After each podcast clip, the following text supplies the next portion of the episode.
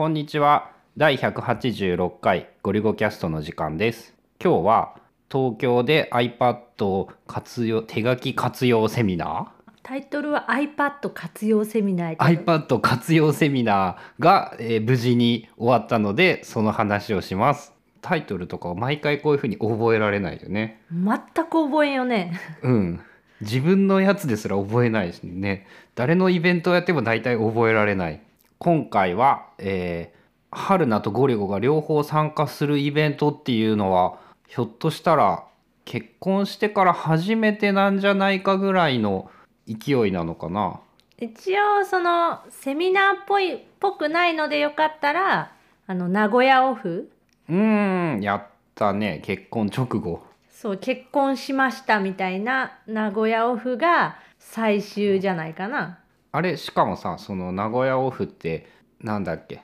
入籍はしていたのか。あじゃあ一応合ってるのか。まあ以来なので5年ぶりぐらいおよそ。はい、まあ、なかなか小さい子供がいると特にこう泊まりで2人ともが出るっていうのがちょっと難しくって、まあ、単独でゴリュゴさんが1人でとか春菜さんが1人でっていうのはあったけど2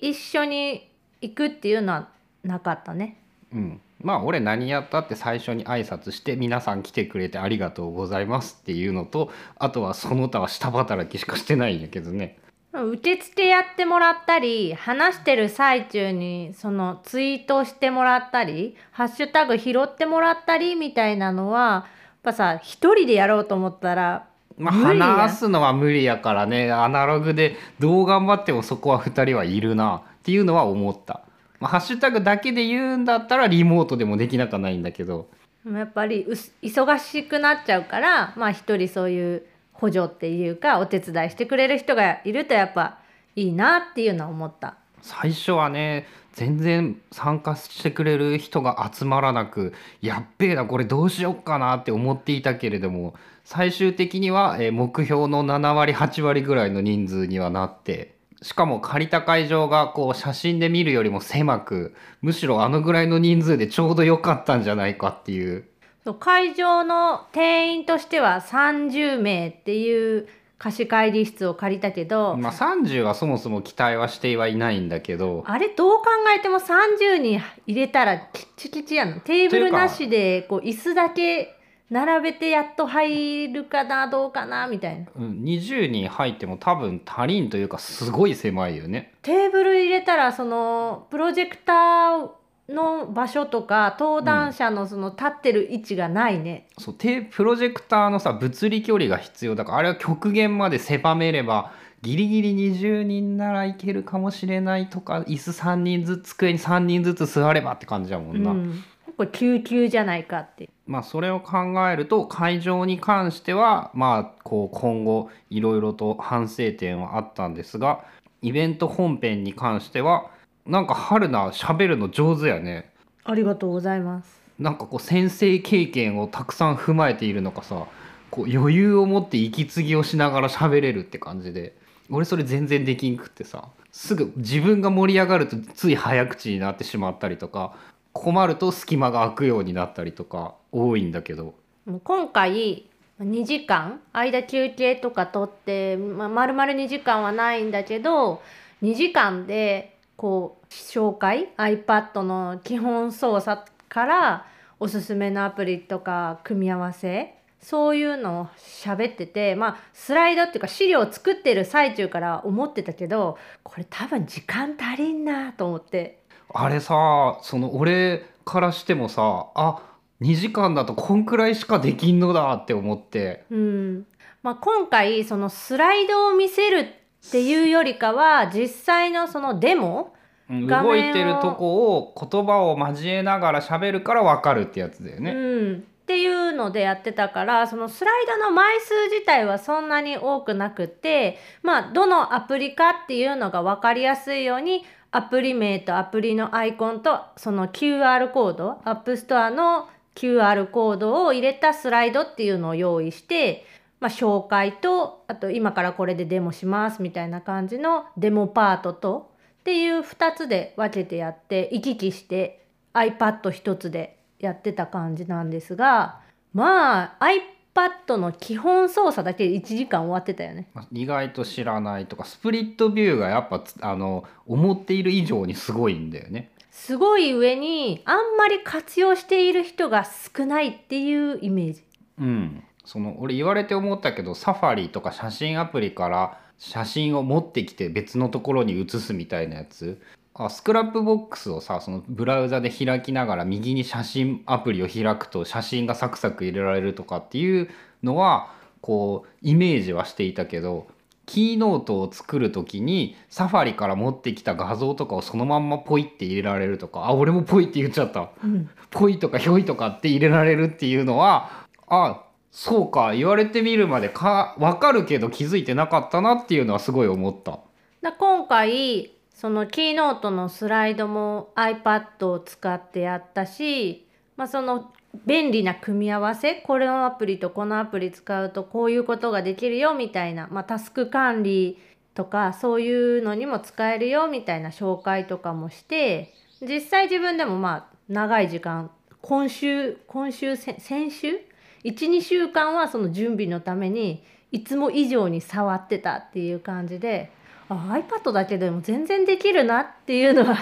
改思ったね。めて思う改改めて思った。まあ、外持っていくなら重さとかいろんなこと踏まえて完全に iPad の方がいい、うん。Mac より。だってめっちゃ軽いなって思ったもん。そのセミナーにさ主催で自分がやるセミナーに行くのにえめっちゃ軽いと思って。泊まりまで用意してるのにカバンちっちゃいのでいいしね。そうそうそういや今までだと MacBook Pro でしょ？でその充電器とかケーブルとかプラス iPad も、まあ、趣味で持ってってたからまあガジェットっていうか電子機器だけで結構重たいのよね。でその中からもう普通に MacBook Pro なくなってアダプター類なくなったらあこんな軽いんやって。軽いよね。確かに iPad で済むならば。移動とかすっごい楽で電車、まあ、新幹線乗って行ってそこから乗り換えして山手線乗ってとかでもまあ駅の中でも微妙に歩く距離あるやん新幹線乗り場からやと、だらそういうのとかでも全然楽ちんでだから疲れたみたいなのはあんまりなかった。うん。俺はねそういうところで荷物の重さで言うとね何よりも困ったのがねこう春菜がピークデザインのカバンを使えるから俺が使えないっていう。どどどっちにするって聞いたじゃん最初に カバンの取り合いっこみたいなことをしてて実は今回えっと2人ともまあ同じ時間に東京にはいたけれども行きと帰りはバラバラに行ったんだよね。前後をずらしてこうまあ俺は前日に用事があり春菜は翌日に用事があり俺はその日中にこう子守りをするために頑張って深夜バスで何年ぶりかに乗って帰るっていうこともしてそう子供は実家に預けて、まあ、1日見見てもらって、まあ、泊まらせてもらってっていう感じなんだけど2人とも1泊2日ずつでその1日ずらした状態で金土日とかけていってで地味に不便なのがこう2人で1個でいい荷物が多いんだっていうことに別々に行くと気が付くっていう。アップルウォッチがさ充電できないと困るからさあのアップルウォッチ用モバイルバッテリー持ってくんだけどさあれも当たり前だけど物理的に2個はないからさ共有しないといけない。でセミナー会場現地で手渡しして交換するっていう。そう受け渡しが行われたってでカバンに関してもまあピークデザインが普段だったらほぼ確実にそれを使うんだけどまあ春菜がセミナー系で細かいものとかもいるだろうっていうのとかいろいろあって俺はえっ、とキャビンゼロのリュックを持って行ってそれもねめっちゃ軽くてビビったんだけど最初に「どのカバン使うの?」って言ってまあ1泊2日だったらそのキャビンゼロの小さいカバンか、えーピークデザインのエブリデイバックパックの20リットルの小さい方のやつかまあどっちかかなと思っててどっち使うの？って春菜は正直別にどっちでもよかった。まあ俺はどっちでもいいっていうかあの前日の要件でライブを見るためにはコインロッカーに荷物が入らないと不便かもしれなくピークデザインは良い意味でも悪い意味でも形が全く小さくならないのでロッカーが小さいと辛いっていうのでキャビンゼロのそのくしゃくしゃにできる系のバックパックにしたっていうのはあるね。あの春菜の場合はですねピークデザイン、まあ、気に入ってて使ってはいるけどそのカバンの中にある小さな小分けのさポケットみたいなやつあれ全然使わないんだよね。仕切り？板？切りじゃなくってそのサイドとかにもさこういろんなカードケースみたいなとか、ねペンさせるとことか、いろんなポケットいっぱいあるやん。うんあそこには何にも入れないのよ。ケーブル類とかも全部まとめて100均で買ったクリアのポーチみたいなやつにまとめて入れてそれをザッて入れてるだけだから正直別にそんなに仕切りはいらなくって仕切りっていうか小分けのポケットみたいな。だから全然キャビンゼロでよかったんやけど。まあじゃあ俺がライブでロッカーに確実に入るようにキャビンゼロが良かったっていうことかな。うん。そういうことじゃないかと。つまり俺のせいってことですね。うん。遠回しに。うん、でねちなみにそのキャビンゼロは小分けグッズが何にもないから今回はピークデザインのトラベルバックパックを買った時に一緒に34個セットでついてきたガジェットを分ける小物入れと洋服を入れる袋みたいなやつを使ったんだけどそれがねめっちゃ使いやすかった。小物入れガジェットポーチテックポーチっていう名前の商品かな商品としてはででかいしこれもまたそれも小さくならないから容量もかさばるし重さも言ったらそれを持っていくことでまあ重くなるんだよね無駄に。なんだけどそれなりに仕切りがあって開け閉めしやすくって形が四角くってっていういろんな要素があると思うんだけどこうちょうどそれなりに必要なものが一通りその中に入ってくれて充電系ケーブル系今回なんてボールペンをあえて持って行ってみるっていうことまでできてしまったりとか。そういう仕切りにさこうここはこのケーブルここはペンここはなんかあれみたいな好きよな。ここをここに入れとくって決めとくとこう気分がいいんだよねポジションが。ここにこれをしまっときたいっていう。めっちゃ細かくってでそのピークデザインのエブリデイバックパック使ってる時もその右側サイドのポケットの何たらの何番目みたいな感じでそういうところにこうケーブルとかがバラバラにこう、ま、入ってる状態いや細かいなと思って俺毎日使ってたら多分無意識に取り出せて便利だよね。でさらにそのピークデザインのもう一個が、えー、と着替え入れっていうのかな、まあ、日本語で言うなら着替え入れ袋それももうねたかが袋でしかなくってそれ以上でも何でもないそれそれ以上でも以下でも何でもないんだけどたかが袋がすげえよく考えて作られていて形とか開けやすさその親指突っ込んでチャックがバッて開けばちゃん全開にできる。で汚れたものは裏側から入れればその反対側に匂いが移らないみたいな仕組みとかもよくできてて形もね四角く細長いことがすごいさリュックの中では収まりがいいんだよね変にスクエアに近いとリュックからなんか変な場所になるじゃん左右バランスとかが。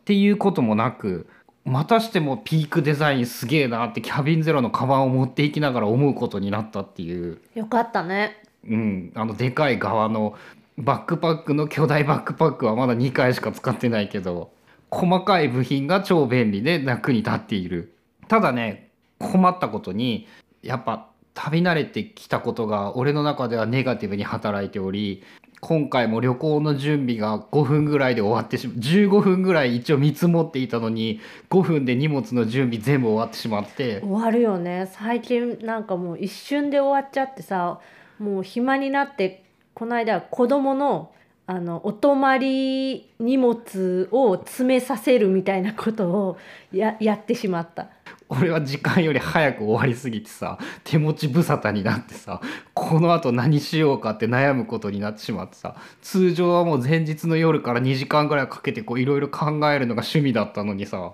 もうやることなくなりしかも前回の財布の中身を確認するとか名刺の中身を確認するっていうこともちゃんとリストにあったおかげでさもうそこで苦労することもなくなってしまって。次の失敗が起こるまでは大丈夫ってこと？次の失敗が起こるまではもうこのリストでいけるようになってしまってこう新しい要素が入らなくてつまらんっていう。まあ、そこは困ってしまってたんだけど、まあ、旅行はすごい楽ちんになったね。荷物準備から何から。やっぱリストがあるから。リストがあって前回のリストをやっと Scrapbox のおかげでやっと苦労なくこの前のリストを取り出せるようになった。さらにその使い回しとかがしやすくなった。っていうのが一番でかいかな。それスクラップボックスに記録する時って一回一回別のそのカードにしてるの？うん。そのね例えば前ここの前のやつだと何月何日なんとかの東京の旅行みたいな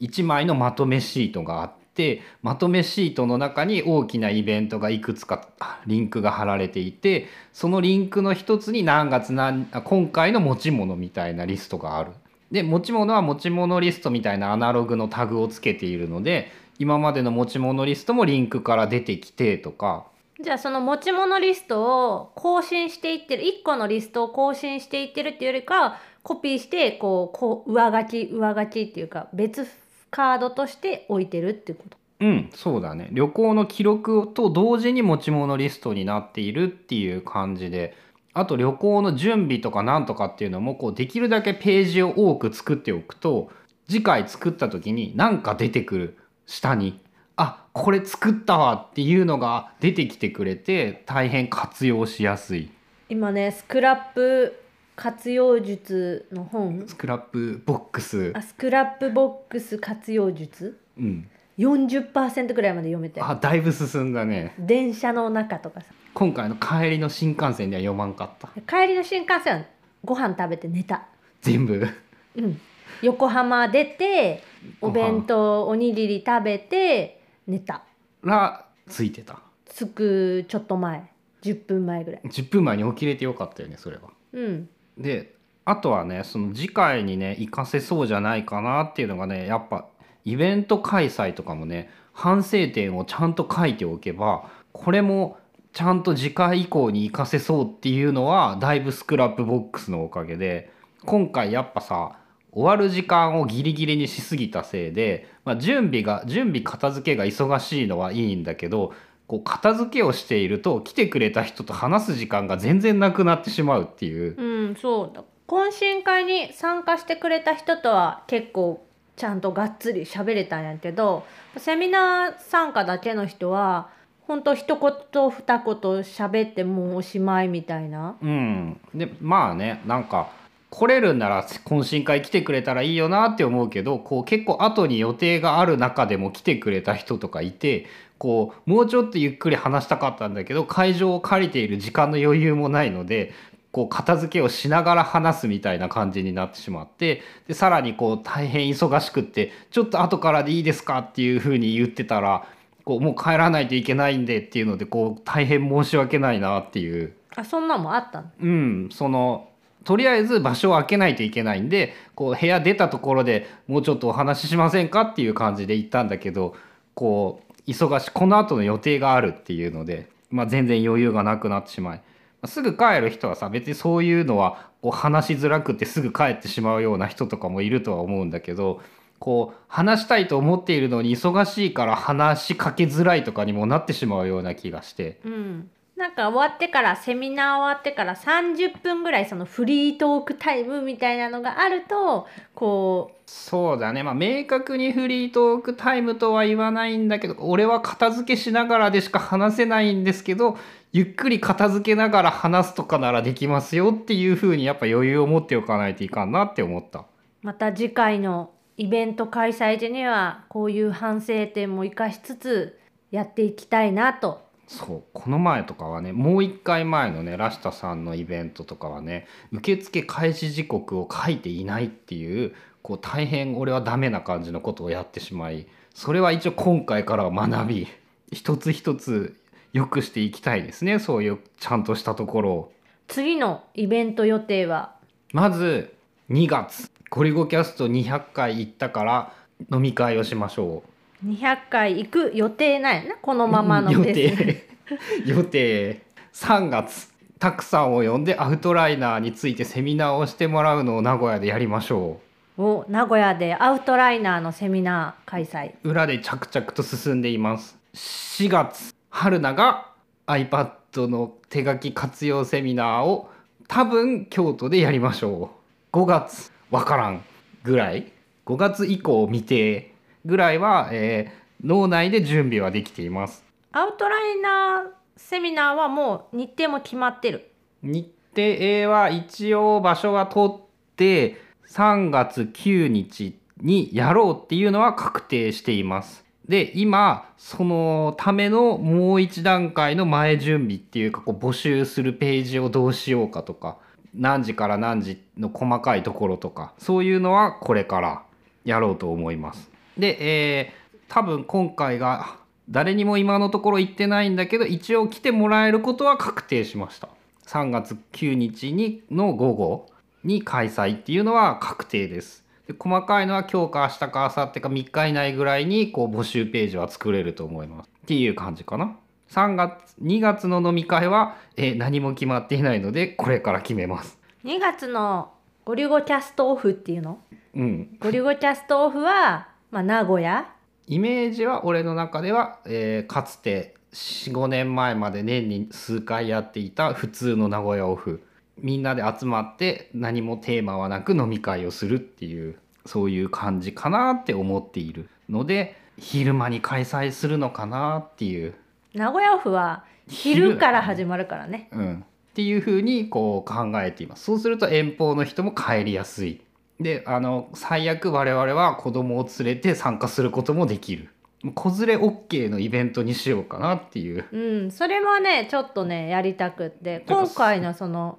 iPad 活用セミナーにも、まあ、個別でメッセージをくれてこう子供がいて子供連れではちょっと参加難しいですかねみたいな感じで言われて、まあ、今回はちょっとまあ、セミナーはちょっとね難しいけど飲み会は、えー保護者がちゃんとついてきてくれるなら別に未成年 OK かなっていうその人の責任でこう子供をちゃんと見ててくださいねっていう、まあ、子連れで行けないと俺たちがイベント開催しづらくなるからね。どっちかだけならいいけど。2人一緒にはねなかなかいろんなこう根回しが必要っていう。うん親族への根回しが必要になってきてこう何回も使えるものではない。日程の調整とかこういろんなところで考えないといけないことが増えちゃうんでそこはまあそういう感じでそういうことを了解していただいてこうやりましょうっていう感じかな。だからちょっとゆるい感じのそのセミナーとかそういうのではなく、みんなで集まって飲もうみたいな。うん、っていうのを、えー2月の決まってないけどどっかの土曜日か日曜日にそれはやりたいかなっていう24とかがいいのかな？2月今のところ。うんか200回が放送される配信される日と、まあ、週末の予定とかと考えると2月24が一番有力候補かな。まあ、今のところその日にやろうと思っているというだけでこうまだ変わるかもしれないんですが、まあ、もし予定調整等できるならその日でっていう感じでこれからもいろいろイベントやっていくと思いますのでよろしくお願いします。